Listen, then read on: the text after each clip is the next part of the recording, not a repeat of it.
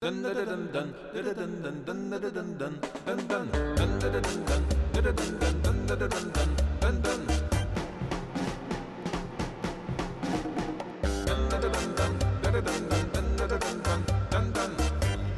dooby dooby da dooby dooby dub dub.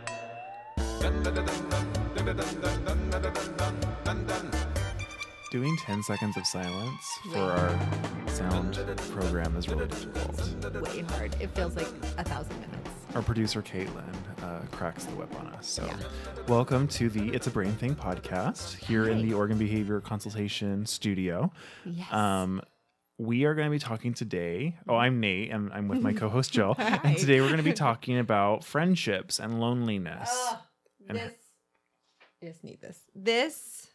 I'm super stoked to talk about it. Okay, Okay. cool. Yeah. I'm using paper and a pencil as we talk. Yeah, That's how excited I am. I think that one reason why we decided to talk about this is because it's really relevant for most developmental disabilities. And we see it in FASD a lot. And I describe people with FASD as frequently having the desire to be social, but they sometimes lack the skills to be social. Yeah. And everybody with FASD is different. We actually tend to consider people with FASDs to have pretty good skills in this area. They're very personable, they like to talk, they want to engage with people. But as we're talking about kids and teenagers um, and even you know young adults, there is a learning curve to learning the nuances of social interaction.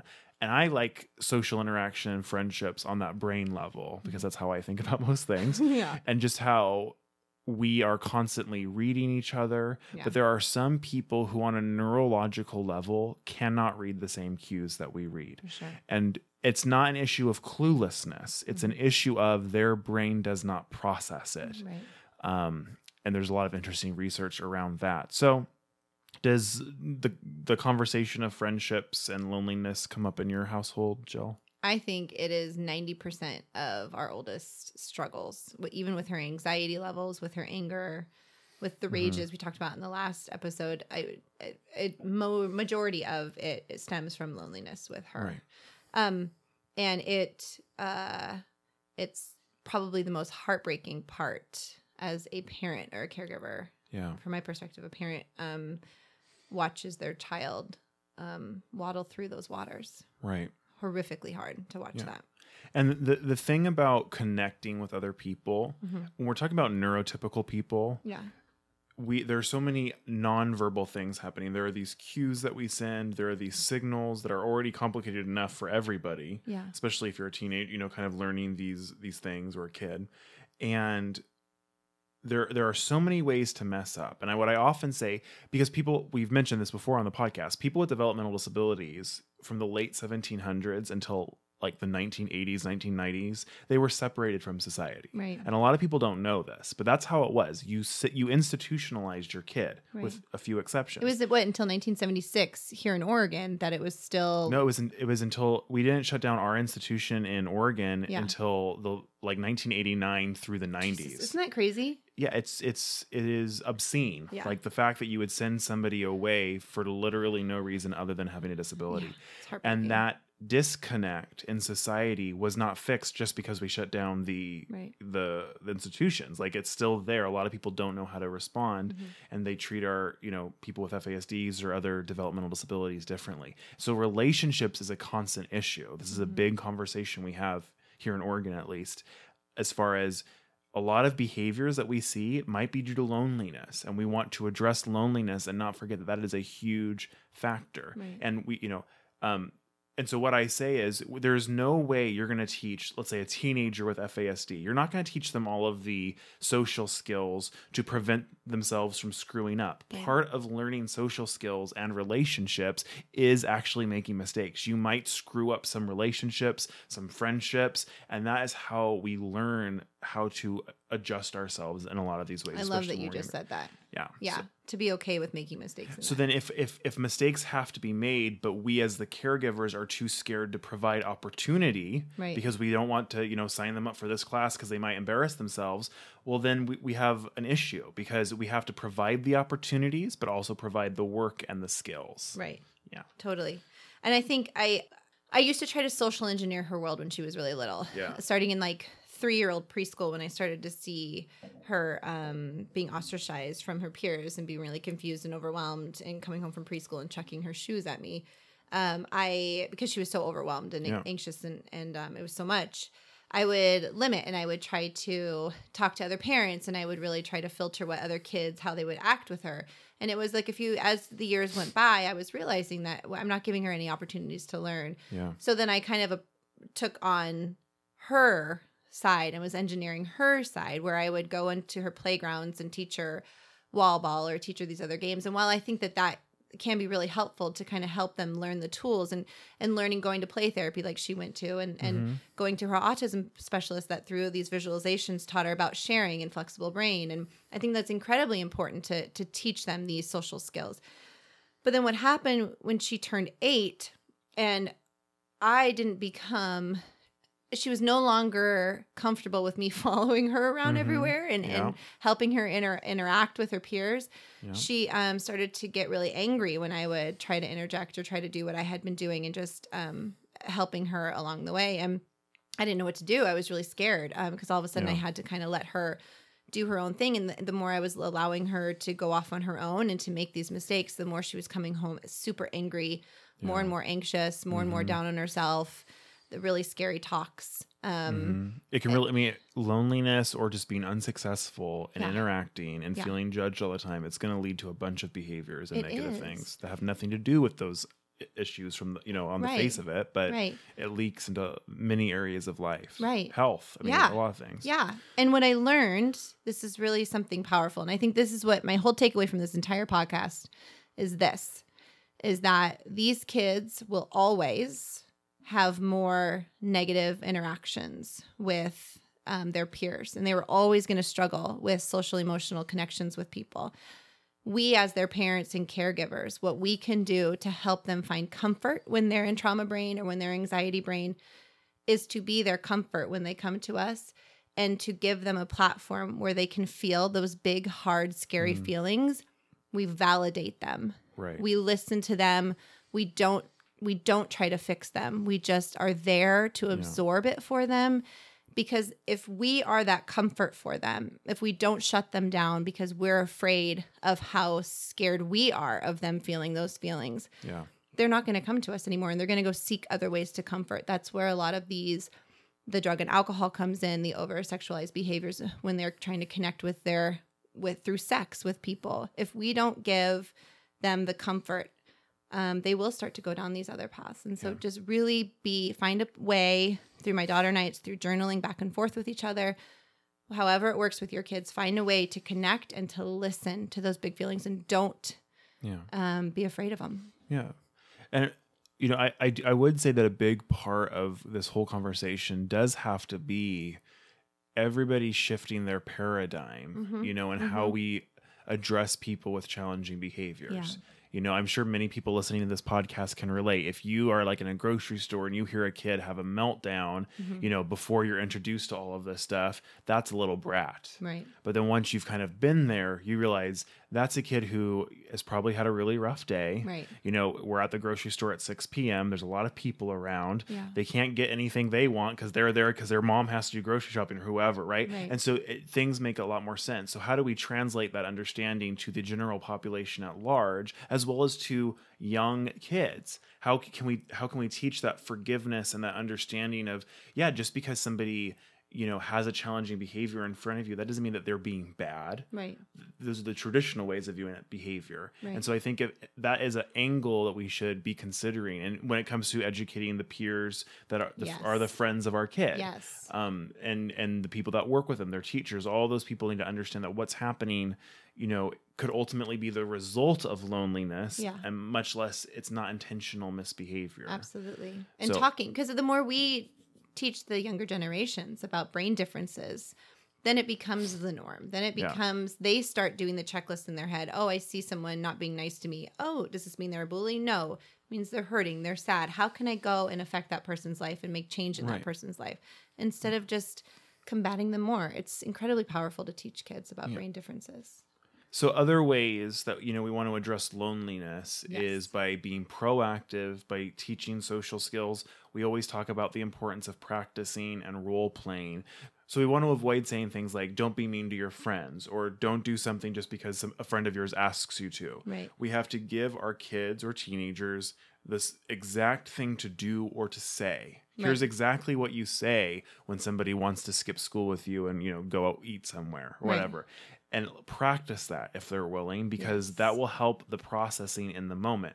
Because a big part of what we're talking about is lack of processing. If they're in a situation where everything is moving too quickly with their peers, then they might be more likely to be impulsive. They might be more likely to shut down in certain ways or to you know you know some people are too much when you're in a social Mm-hmm. situation you have you might have that one person who's a little bit too much for everybody they're not reading the cues of everybody else so how do we help the person that we're looking at know exactly what to look at. Don't assume that they see the social cues that everybody's giving them and are ignoring them. They are probably literally not processing them for a lot of different reasons. They want to impress people. They mm-hmm. may not realize it. They might think that things are going well. So we want to be proactive and teach that to, to start to build those skills a little bit if Yeah, possible. Absolutely. Like role play. At our house, we always get uh, our oldest, our but all of all three of our kids involved, and they all just adore it. They all Mhm. take turns being like the situation person. They all take turns being our oldest, and they all just giggle and laugh. But it's really cute because the next day, our oldest will come home. And she'll say, "I did it. I I said X, Y, and Z, and it's everything we had practiced, and it had worked in a social situation." And the more um, times we do that, Mhm. um, she just buys into it more and more, and she's Mhm. like, "This really works," you know. So, and it honest to God does, and it's also really fun to bring in the siblings into it because they're part of they're part of the solution, and they're they're supporting their sibling. It's wonderful yeah because a lot of not just the parent. I I, I speak on behalf of my younger two who have both expressed this to me. My five year old and my seven year old. It's heartbreaking for them too. Last year on the playground, Mm. our middle daughter saw two girls excluding our older daughter yeah and talking uh obviously to everybody else not very nice to our oldest but our oldest had no clue Right. what they were doing our middle daughter ran off the playground crying i got a call from the Mm. principal um, saying that she's just hysterical and she doesn't really know why i went to the school and it's because uh, she was literally shattered emotionally shattered from watching her sister be in the social situation and her Yeah. sister not having any clue at the time she was six yeah um, and so that's when I really realized what an impact that's that's not true. That's when I realized in my own family, my own sister who has fetal alcohol, um, my entire life watching her yeah go through those challenges um, broke my heart. And to this day, I want to punch people in the face when they um, aren't kind to her. I never have been violent. I don't condone violent, but that is because I have impulse control. But that's what I, I want to defend her and I want to stand Yeah. up for her because my heart aches when she is alienated and, and um, brushed aside. And, and my, my two youngers feel that same way. So getting them involved in the role play gives them a little bit of power back into that they're not helpless against this yeah um, situation, they can help her. Yeah, and, and and maybe also taking this neurodiversity look at loneliness as well. We want to avoid not allowing somebody to engage in what their interests are. Um, we see this a lot in autism. So Yeah. that you know they might have a really intense interest, and for some reason the adults in their life think, well, they need more interest, or they shouldn't be so fixated on that. But really, that is an indication of what their strengths are. Yes. So can we find people who are also interested? Yes, so what people. one resource Yes. is meetup.com, Mhm. meetup.com.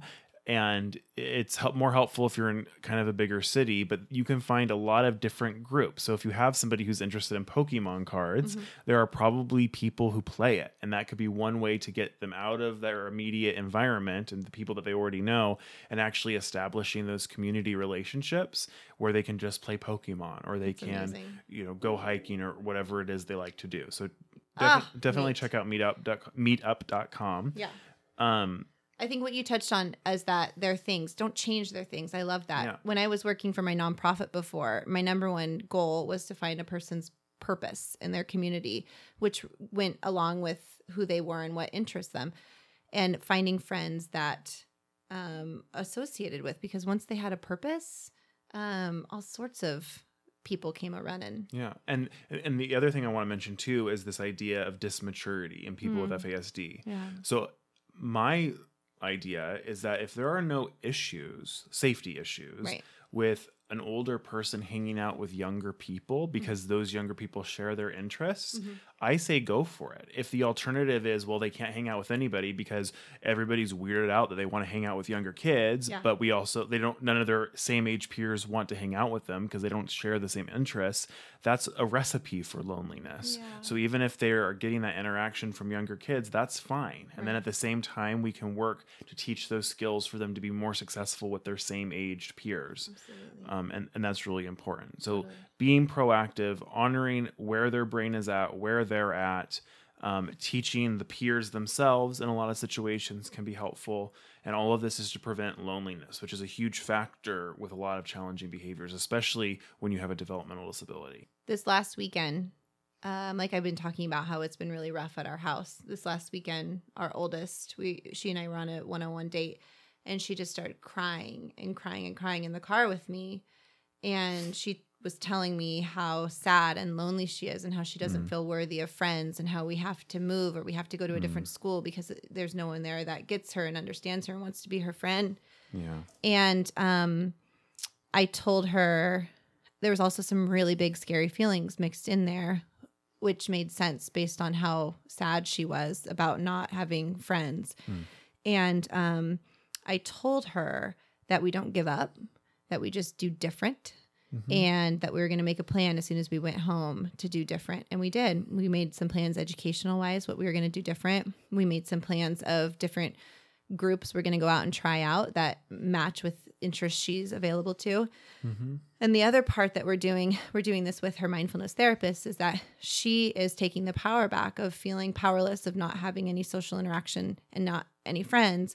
And she's creating these visual structures of friends in the middle. She's in the middle and she has two of these people on each side. And she's tearing out.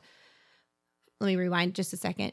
She first did herself, and herself, she tore out magazines and pictures off of Pinterest of who Quinn, who she tore out pictures and images um, on Pinterest and magazines of who she is, who, what characters does she bring to the table, what what does she love to do, what makes her her, Yeah. and then she created these images of friends and characteristics and images of what she wants in a friend, Hmm. which is in, when she talks about friends with me before this, and then what she actually came up with on this visual board, Yeah. night and day. Her number one thing she would say to me verbally before is that she wanted blonde friends that knew how to dress. Uh-huh. On the board, she talked about kindness. She talked about being able to laugh and tell secrets with. Yeah. She talked about s- friends that could keep secrets, like keep her secrets sacred.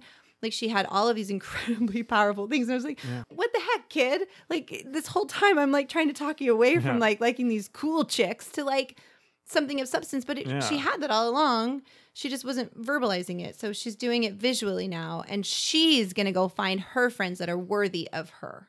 Once again, you know, talking about the power of not having a converse, a verbal conversation, Yes, yes. but putting in visuals, Yes. slowing things down. not- Yeah. and we can see that applies to so many different conversations. So many. Social behavior, awesome. so many. And every time it happens, it happens all the time with us. And I'm like, what the hell was I thinking?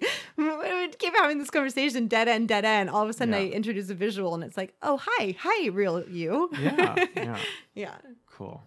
Well, we hope that was So cool. helpful as far as giving you some ideas to start with. Again, if you have any questions, fill out the listener question form. Um, you'll find the link on the bottom of our show notes. Yes. Uh, I want to again thank our producer, Caitlin. And Caitlin. thanks for joining me today, Jill. Yeah. Hey, Nate, thanks for having me at your home. Yeah. It's been a pleasure. And I'm Nate, and we'll catch you guys next time. Thanks, guys.